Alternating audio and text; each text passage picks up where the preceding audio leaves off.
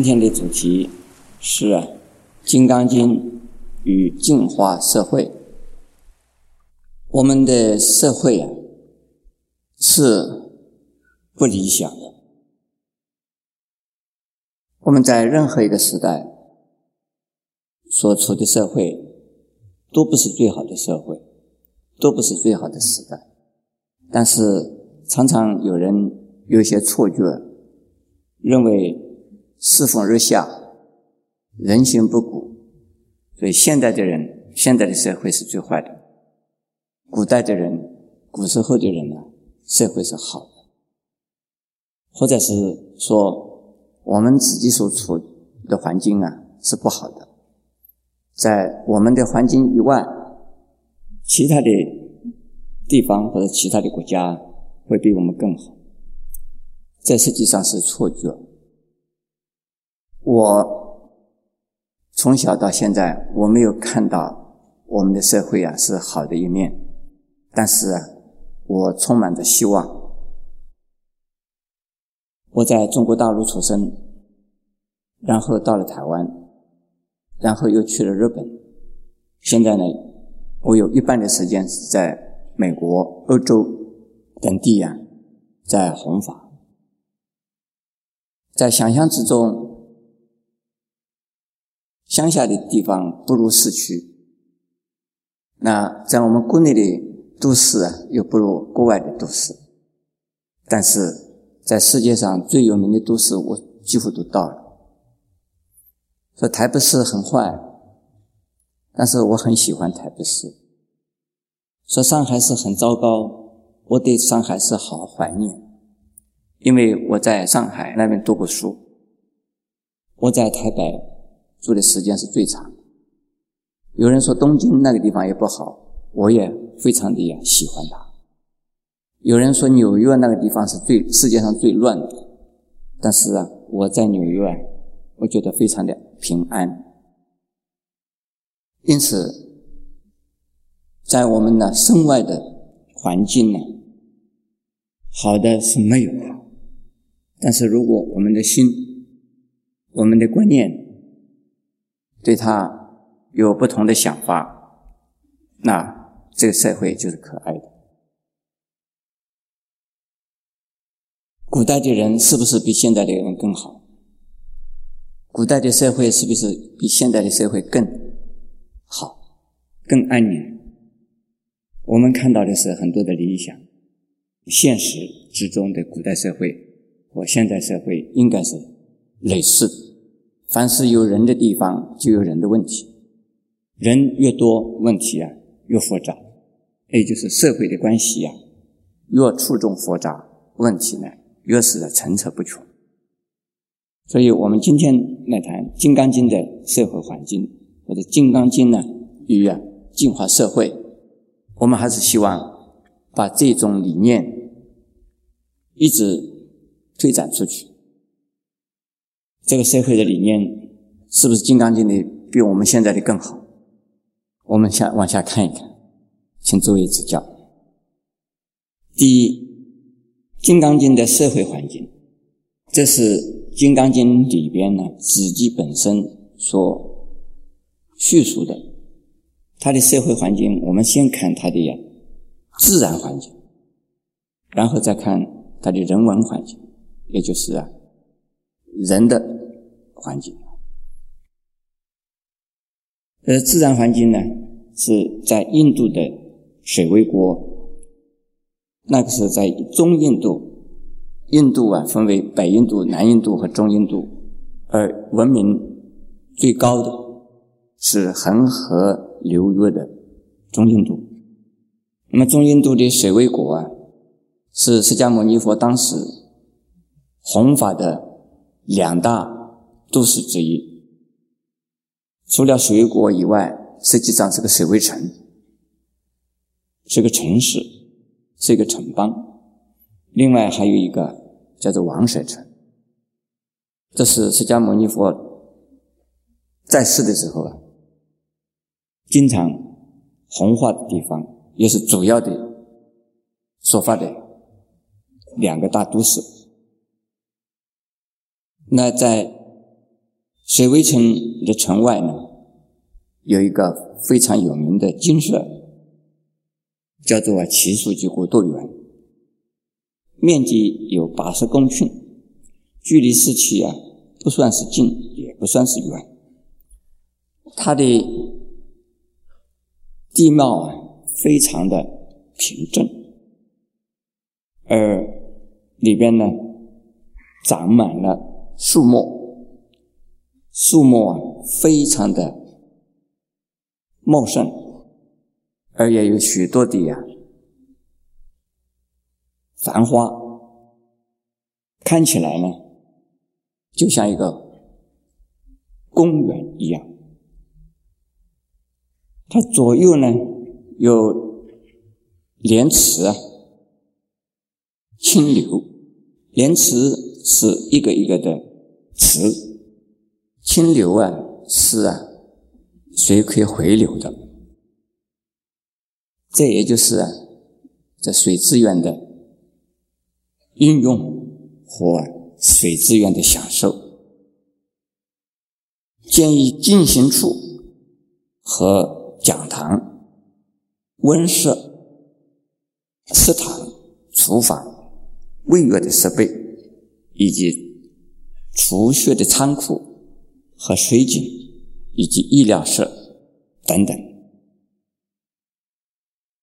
那在里边的最高的殿堂呢，有七层高，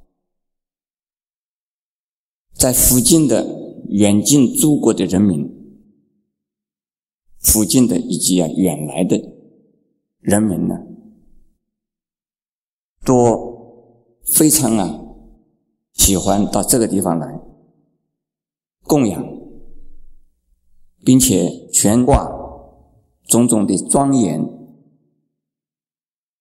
里边有幡有盖，而这些呢都是庄严道场的一种啊庄严品。同时呢，要上香烧香，燃灯长明，日日不绝。这些都是啊，诸国的信众来供养的。那是一个有几乎多长者以金砖布地啊，向齐托太子购买而得的有名的一座啊花园。园中的树木呢，是由那齐托太子所捐献。极富啊园林宫殿舍花卉树木名池清流的自然美景，像这样的一个公园，像这样的一个场所，在当时的印度就有这样子的设施啊，已经是不容易的，也可以说。在作为一个佛教的道场来讲，它是非常啊讲究啊自然环境的陪衬和自然环境的建设。自然环境里边不能缺少树木花卉，以及啊水资源的运用，还有呢里边呢。故乡的生活所需的呀设施建设，这是《金刚经》里边的呀所讲的呀一个道场的自然环境。因此，到了中国以后啊，中国的所有的道场寺院呢，多半是在山林里边。如果就是在市区来讲，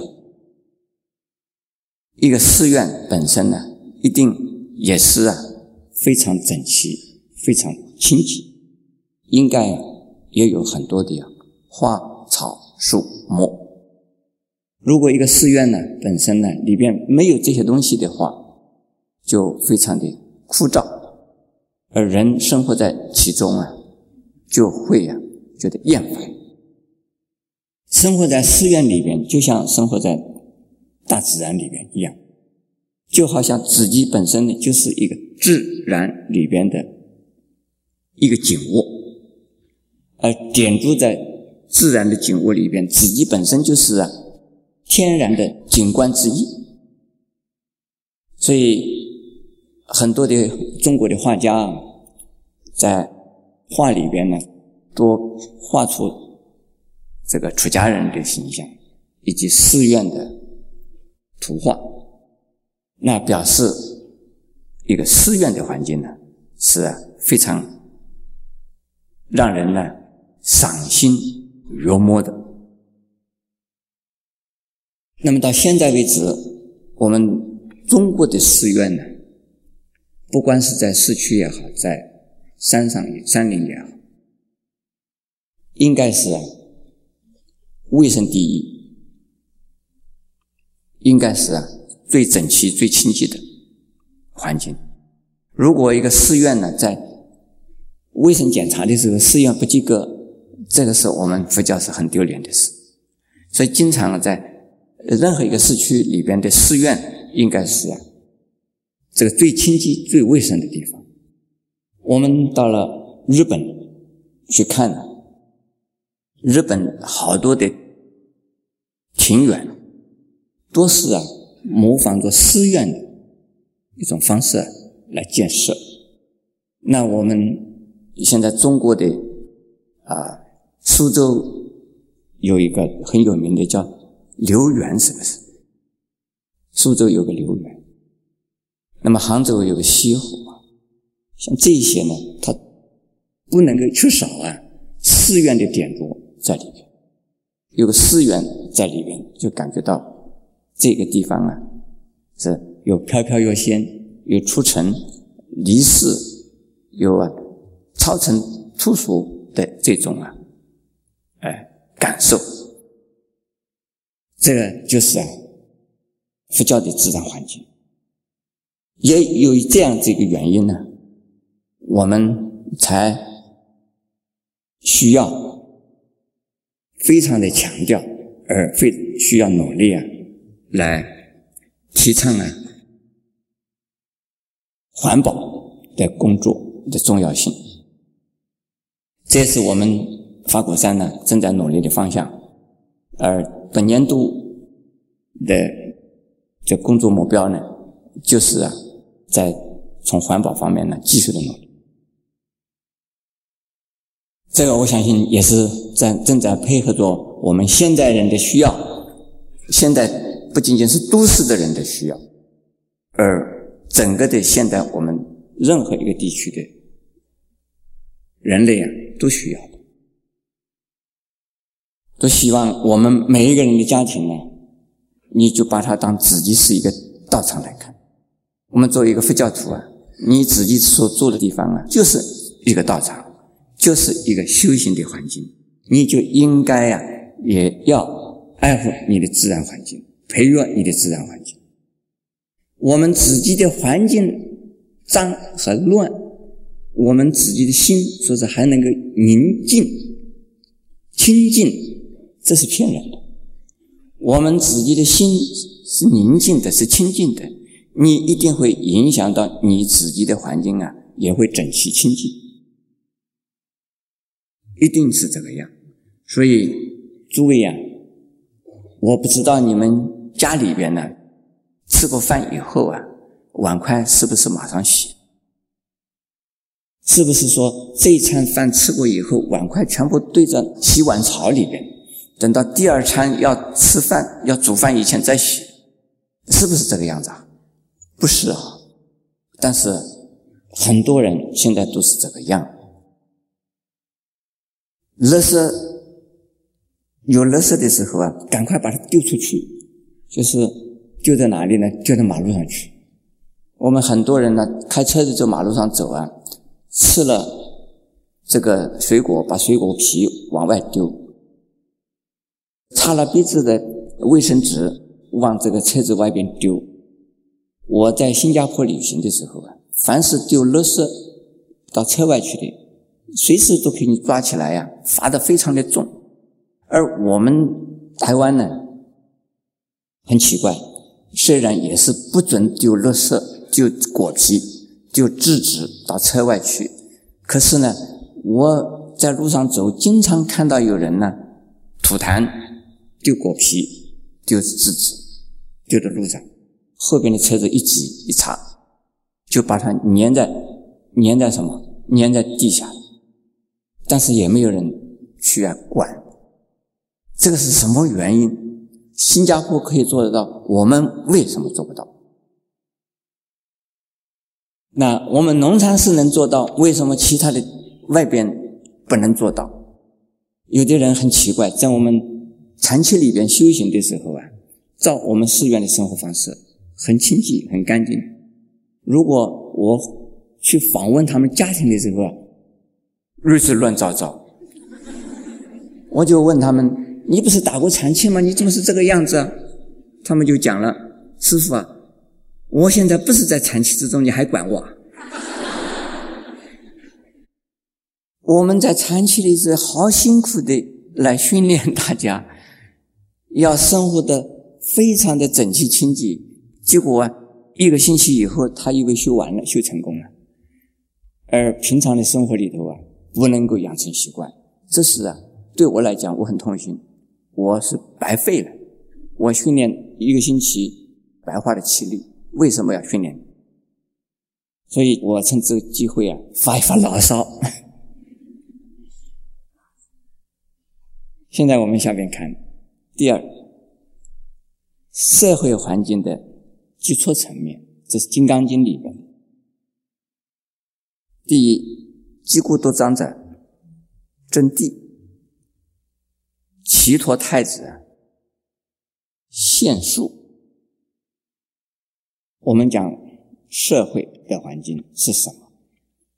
所谓社会啊，就是人和人的接触，人和人的交往，人和人的呀聚集，人和人的呀共同的呀生活，这个叫做啊。社会，单独一个人不叫做社会。如果这个人虽然呢也跟大家生活在一起，可是不配合整体的生活的步调，不遵守大众的生活的呀规律，这个人呢是反社会。这个人呢。不算是这个社会里边的一份子。比如说，生活在我们寺院里边的人，必须要遵照我们寺院里的叫清规。诸位听过没有？清规的意思就是清净的规律。很多人说清规戒律好像是很可怕，其实不是。这相当于一个社团呢，它一定有它的组织章程。一个社团呢，一定有它的呀运作的呀规律规则。学生呢，在学校里边是不是有学生守则？有没有？一个教员在学校里面教书，他是不是有教师的守则？是不是有啊？那公务员？在负公职的时候，是不是他一定有公务员的呀规律需要遵守？是不是？是。我们任何一个团体，一定呢有它的规矩。所谓不依规矩，就不能成方圆。如果没有规矩的话，就是乌合之众。乌合之众会产生什么问题？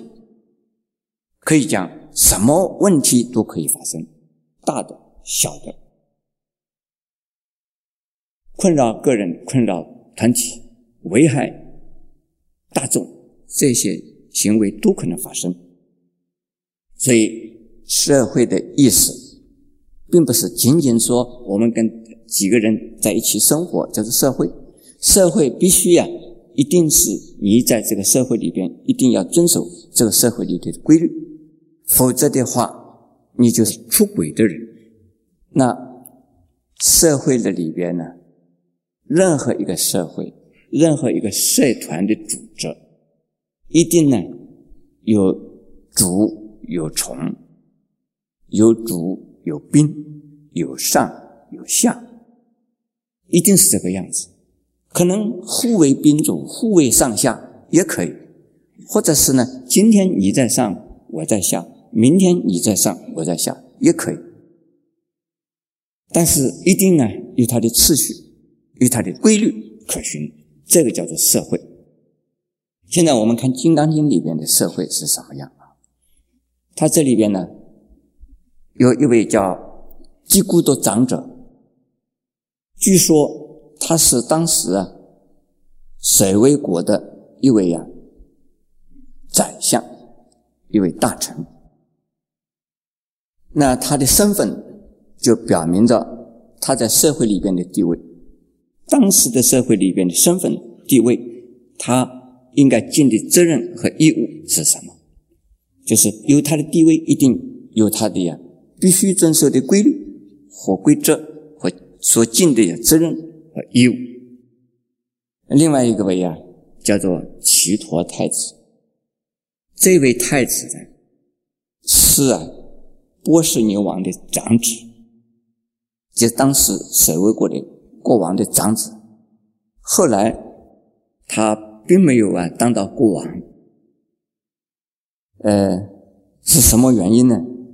是他的弟弟啊篡位，齐陀太子因为学了佛，所以呢，他没有这种啊，呃，一定要跟他的弟弟要把这个位置抢回来，结果啊就把这个位置就给了他的弟弟，所以没有当国王。可是当时呢，还是太子的时候，他对佛非常的尊敬、信仰。他尊敬、信仰佛的原因，是因为啊，基古都长者，也就是他们的宰相啊，看中了这个齐陀太子的私人的一座啊花园。他说：“这个花园来供养佛陀和弟子们来。”修行来弘法，那是最好的。因此呢，他就向这个齐陀太子商量。那齐陀太子啊，他说：“我是不卖的，这是我自己的，我可以卖给你。”后来呢，这个基古多长者他很有钱，他说：“你要怎么样子才能卖呢？”这个太子说：“除非你用金砖把我的花园呢全部铺满。”然后呢，这个地我就卖给你。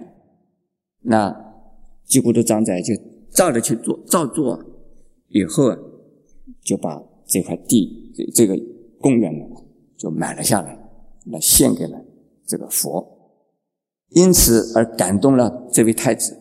那太子呢，他说：“这样子吧，地你买去了，树我让我来奉献吧。”因此呢，这座金舍就叫做奇树及孤独园。那么这里边呢，就发现了有两个社会关系上面的，一个是太子，一个是啊宰相。我们下边再看呢，第二，如来与大比丘众千二百五十人，为善男子、善女人说无上菩提心法，这一项。在《金刚经》里所看到的社会有两种社会，一种社会是啊，属于出家的社会。出家人的社团里边呢，又分成了五等，五个层次，有男有女，男的有啊，已经呢成长的成熟的，叫做比丘；女的有成长的成熟的。叫做比丘尼。另外有女的还没有成熟、还没有成长的，是刚刚出家的，这叫做沙弥、沙弥女。另外还有一类呢，是啊，有一些女性呢结了婚，但是呢不知道自己是不是已经怀孕了。要出家以后啊，就给她一段时间。观察是不是啊怀孕了？不给他马上剃头出家，那么这段时间让他观察的时间呢是一年，一年之后啊就进入啊可以正式的出家了。那么这个是出家的团体里边呢，一共有五个啊五等或者是五类，他们每一类呢有他们必须遵守的规则，那我们称为它戒律。比丘有比丘戒，比丘尼有比丘尼戒，沙弥沙弥尼呀有也有他们自己不同的戒。那另外一种啊叫释迦摩罗也有他的戒。这个戒的意思听起来很多人认为是一个啊很冷酷的、很呆板的。其实戒就是说是一种规则，是一种规范。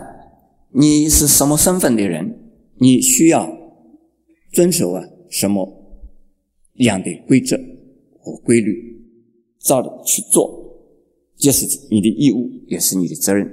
这就是啊，让社会的运作方式。另外，下边呢有善男子、善女人。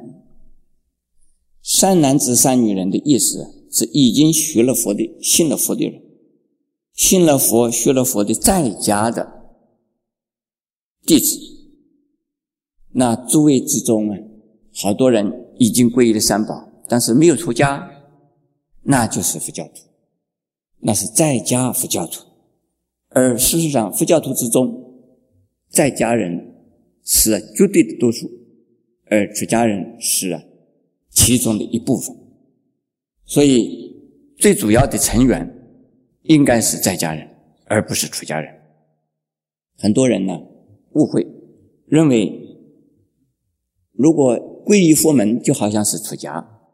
常常有一些新闻的媒体的报道，说某某电影明星出家了，就给他说某某电影明星已经皈依了佛教了。这错误的，出家跟皈依是两回事情。那在家人学佛就是啊，皈依，皈依的意思就是。回到三宝，依靠三宝的指导和啊，依靠三宝的呀帮助，他自己成长，帮助他修行菩萨道，这个叫做啊皈依。比如说，今天诸位来听《金刚经》，你们听了《金刚经》以后，不管你已经皈依没有皈依，你认为《金刚经》里边有一句两句话。或者是啊，圣言今天讲的两个小时的话之中，有一句两句话你觉得很有用，你就接受了它。这个诸位算不算叫皈依？不算，但是实质上是算。虽然没有集训仪式，但是你实质上你接受它，就算是你依靠它来接受它。你认同它叫做归，认同呢叫做归，而认同你自然的接受，接受以后照着去做，你是依依着这个方针呢去做，那不叫皈依吗？认同并且照着去做，这就叫皈依。这个皈依两个字是不是非常的简单，对不对？而且每一个人都能够啊接受，都能够啊懂得。许多的人就把这作为一个佛教徒来讲，好像是一做佛教徒就是必须要出家，一出家就离开我们这个世间，一离开世间就好像我们这个世间本来呀还有一个人在这个世界上啊来啊生产，结果啊这个人信了佛以后，结果等于是我们这个世间上就是社会的一份损失，这个是绝对的错误，所以呀。学佛的人、信佛的人是有在家和出家的。在家人学了佛以后，不是啊是消极，而是啊更积极的呀，要奉献自己给社会。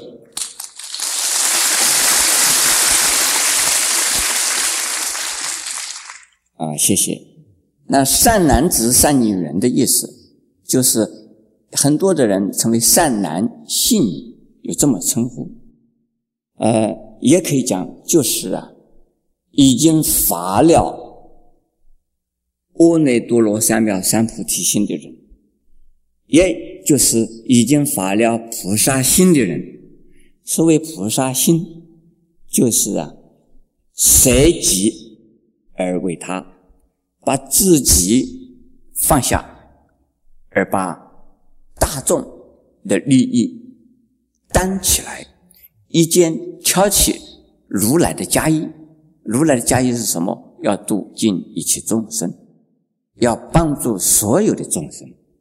这叫提得起，放得下，先放下。自我的自私的利益，而担负起啊为大众啊谋福利的责任和义务，这叫做善男子、善女人。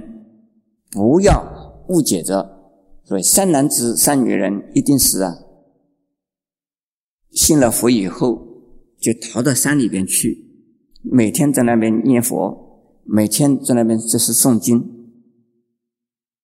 有的一些章回小说里边是形容啊出家人说：“清庆红鱼了此缠身。”诸位听过这样子的话吗？说清庆红鱼，摸鱼是红的，敲的那个青啊是青的，但是就是敲摸鱼，敲以磬，敲摸鱼，敲青，就这样子一生呢，就是呃就这么浪费掉了。就是报销了，就是残生，就是剩下来一点点的生命呢，就这么浪费掉了。这种说法为什么要这样子说？这一点呢，我可以告诉诸位，有两种原因。第一种，我们佛教徒的确是很多人是这个样子的，很多人呢一信了佛就是这个样。我现在还常常遇到有一些人呢，我问他信不信佛，他说我还早，我还有家有业，等我退休之后，家里的责任了了，社会的工作告一段落了，我这个时候我好好的再来学佛。诸位听过这种论调的人多吗？是，这是绝对错误的。我们呢，要马上赶快的学习佛法，用佛法的利益，用佛法的精神来啊，帮助社会，付出自己。唯恐我们呢来不及，你怎么还要等？等到你快要做什么？快要进棺材了，你才来，才来这个学佛，那佛教就完了了。因为有这种啊误解的情况，所以呀，才让我们一般的社会认为是这个样。所以信了佛的人真的是这个样，逃避现实。而《金刚经》里的不是这个样，而佛的时候。不是这个样，说善男子、善女人都是啊发菩萨心的人，所以发菩萨心就是发菩提心。第二层原因呢，我们中国的社会的文化背景呢是儒家的思想和道家的思想，而道家的思想的确是有隐遁的这种观一种观念的，因此呢，把佛教。和道家的观点呢，把它混合起来以后呢，很可能学了佛以后啊，真正的去修道去，一直到现在还是这个样。我有一位啊美国朋友，他在五年前去中国大陆访问，去专门调查，在中国大陆是不是还有一些呀？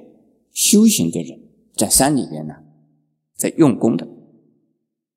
那么这位美国人呢，到了中国大陆啊，访问了好多啊名山，有的是佛教的名山，有的是道教的名山。他离开大陆以后，第一站就会到了台湾。他就告诉我，他说啊，我看起来还是啊，佛教是比较弱势的，佛教是比较啊喜欢跟人接触的，而道家的人，这个修道的人呢，不容易，因为他在大陆啊，在深山里边遇到一些硕果仅存的一些道士。他要去访问的时候呢，这些道士啊，跑得更远更深。明明已经看到这个道士在那个地方，他跑得去已经不见到人。这个为什么？这个道士已经不接近人间，而也不吃人间的什么烟火食。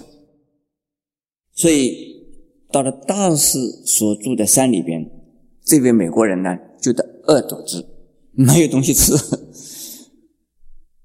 可是呢，到了和尚呢住的山里边呢，他进去以后，那些和尚啊，虽然都很老了，但是呢，都非常清晰，非常的欢迎他，而且呢，把这些和尚平常吃的东西啊，都拿出来给他吃，都很愿意啊，主动的接触他，接近他。那从这一点看呢，所以道家。是啊，比较顿式的，呃，比较呢，呃，就是隐遁啊，隐士和顿式的，以顿隐为清高，而佛教不是这样。佛教的入山呢，这是一个过程。像我个人，我曾经在山里边住过六年，呃，我单独一个人关起来做六年，可是我在这六年之中。我在修行，可是我在山里边一边在一个人修行，一边我还写了好几本书，我的文章还在好好多地方在发表，也都是有一种不得已的心呢，觉得我佛教这么好，佛法这么好，怎怎么人家知道那么少哈？我赶快告诉人家，因为。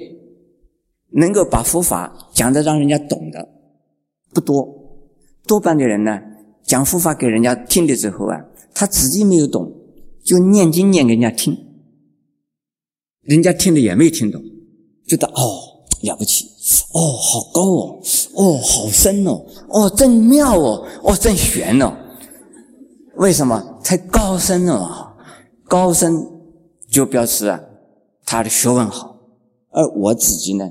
就尽量的变成没有学问的人，来说一些普通人都能听懂的话，连中学生都能听懂。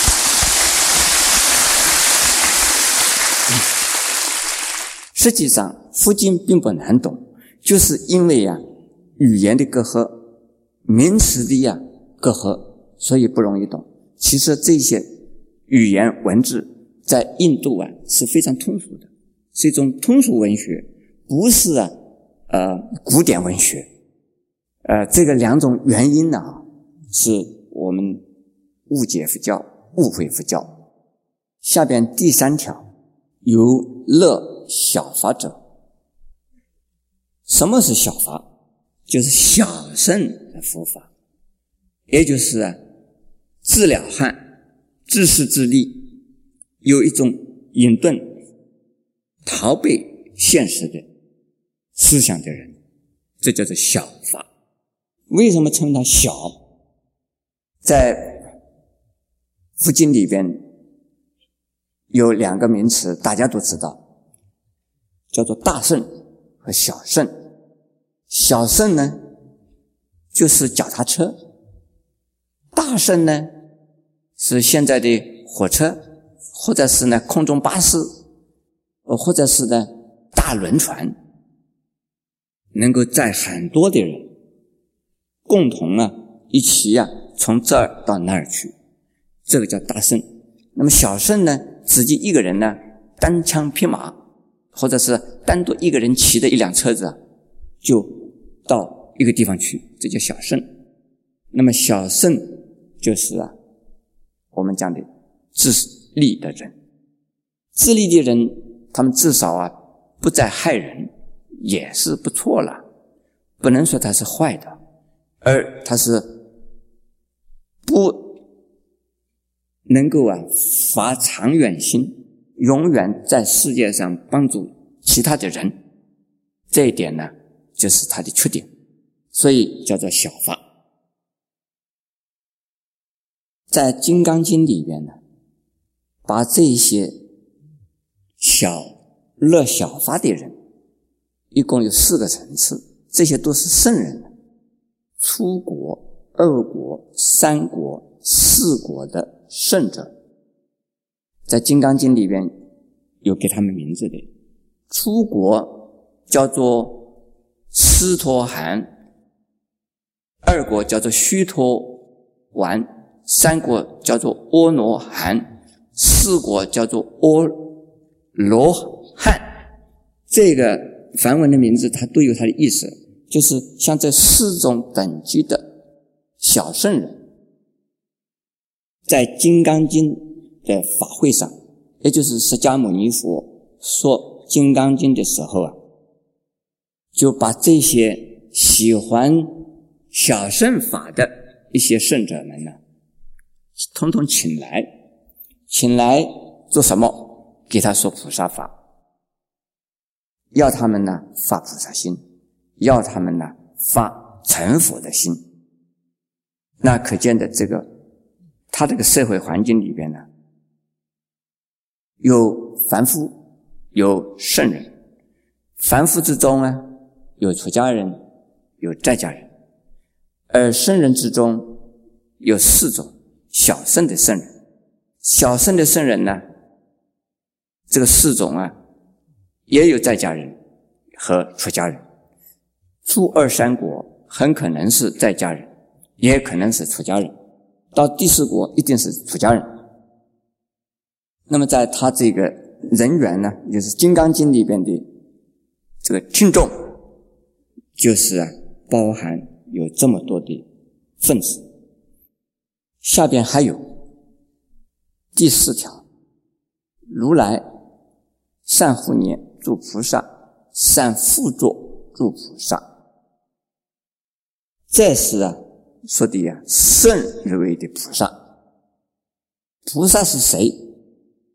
就是啊已经发了成佛的愿的人，叫做菩萨。可是发了成佛愿的人之中，有信心位的菩萨。另外呢？已经到了无助位的菩萨，是不是这样的？那就是凡夫位和圣位这两种等级。那么我们前边呢看到已经有啊凡夫位的比丘、比丘尼和在家的居士，也有小圣的出家众、在家众。另外，现在在这个地方出现的呀，诸菩萨呢，是指的呀。圣位的菩萨是已经呢实证无相、无住、无我的菩萨。那么我们到这儿为止，可以看到《金刚经》里边的社会的群众，它的层次啊，非常的完整，分子啊也非常的。整齐，都是已经学了佛的人，而他的层次呢，是各类、各等、各级的人员都有了。凡是圣人的菩萨，不会自己呀告诉人家说他自己是圣人。如果他自己告诉他是是圣人，那。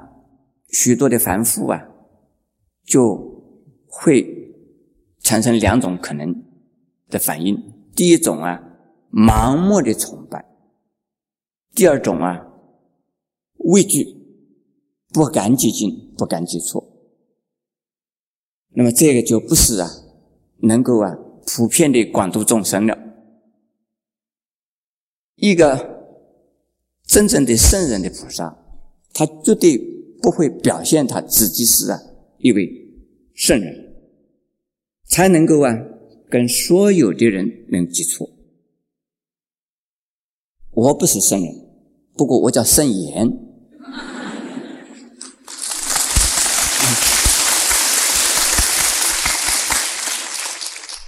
这个圣言这个名字不是因为我是圣人，是我的自派里边呢这一派到了这个时候啊，全部都叫圣，是这样。呃，他是鼓励我们呢要向圣人这个方向去走。我自己不是圣，而是啊为圣人做庄严的反复，就所以叫圣言。这一点我需要。再说一次，因为一个普通的人，你能够啊深入啊基层，到任何一个地方啊，人家不会呀介意你，是很容易的能够给你记错。所以圣位的菩萨一定啊是用凡夫心。请问诸位，观世音菩萨有多少化身吗？有是不是？地藏菩萨也有多少化身，对不对？他那些化身呢，有种种形象的化身呢，都不是圣人相，多是凡夫相。他以凡夫相来跟凡夫生活在一起，那才是真正的呀圣。所以佛教啊是最民主的，佛教。的一个法师或者是一位老师，他是啊，一定呢是跟大众完全相同的。虽然呢在伦理上他有层次，但是他的呀生活、他的观念和他的呀权利、义务是啊平等，他不能有特权，一定是完全相同。